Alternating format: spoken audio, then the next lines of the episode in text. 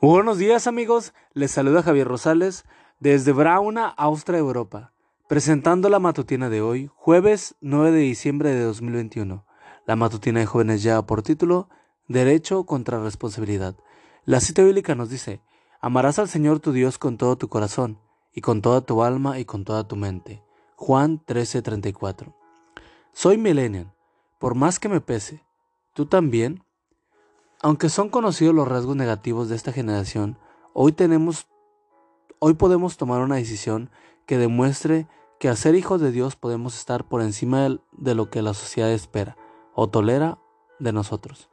Cada vez es más frecuente que nos sintamos con derecho a actuar de alguna manera determinada, generalmente egoísta, solo porque, sí, solo porque somos fruto de algunos límites que se fueron borroneando de etapas de nuestros padres en algunos casos se saltaron, de un boom tecnológico que a veces nos tiene idiotizados, de una lista interminable de derechos nuevos y nuevas excusas más.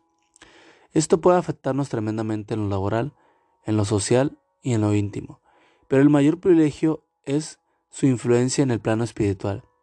Nuestro consumismo insaciable, nuestra búsqueda de estímulos y de recompensas solo por existir, por querer ser felices y seguir a nuestro corazón, puede cobrarnos una cuota muy cara a la hora de acercarnos a Dios. Es cierto que Él nos encuentra donde estamos, que la salvación es por fe, que está dispuesto a perdonarnos, pero ¿y si por eso dejamos de buscarlo, demandamos ser salvos y abusamos de su bondad?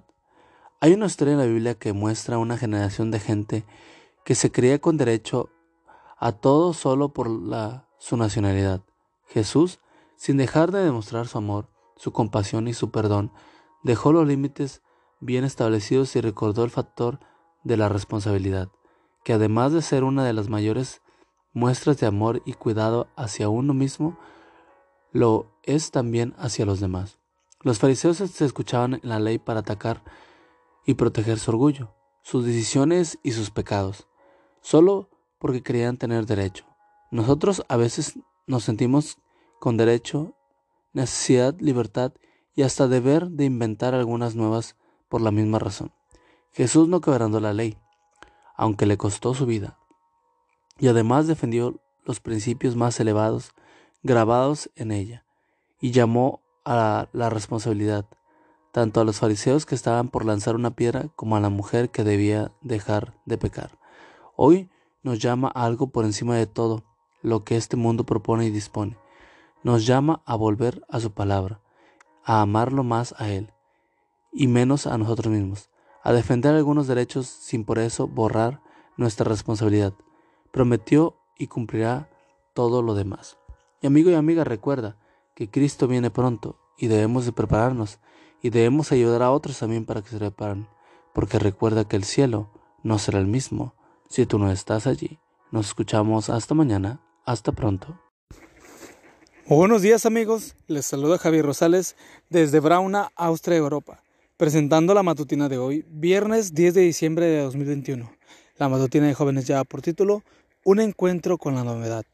La cita bíblica nos dice, y el que estaba sentado en el trono dijo, He aquí yo hago nuevas todas las cosas. Apocalipsis 21:5. La canción de Aratos du Rey, todo nuevo, habla acerca de la forma en que Dios hace nuevas todas las cosas, tanto mencionado en varios milagros que realizó Jesús en la tierra, como actuales y los que prometió hacer cuando vuelva. Una y otra vez aparece en la Biblia la obra de restauración de Dios en el hombre. Sin embargo, vemos esa canción no siempre resultó tan fácil de asimilar. En el Nuevo Testamento vemos que la novedad muchas veces no fue bien vista. Tomemos el caso de unas personas de que por sí objetaban todo lo que se hacía.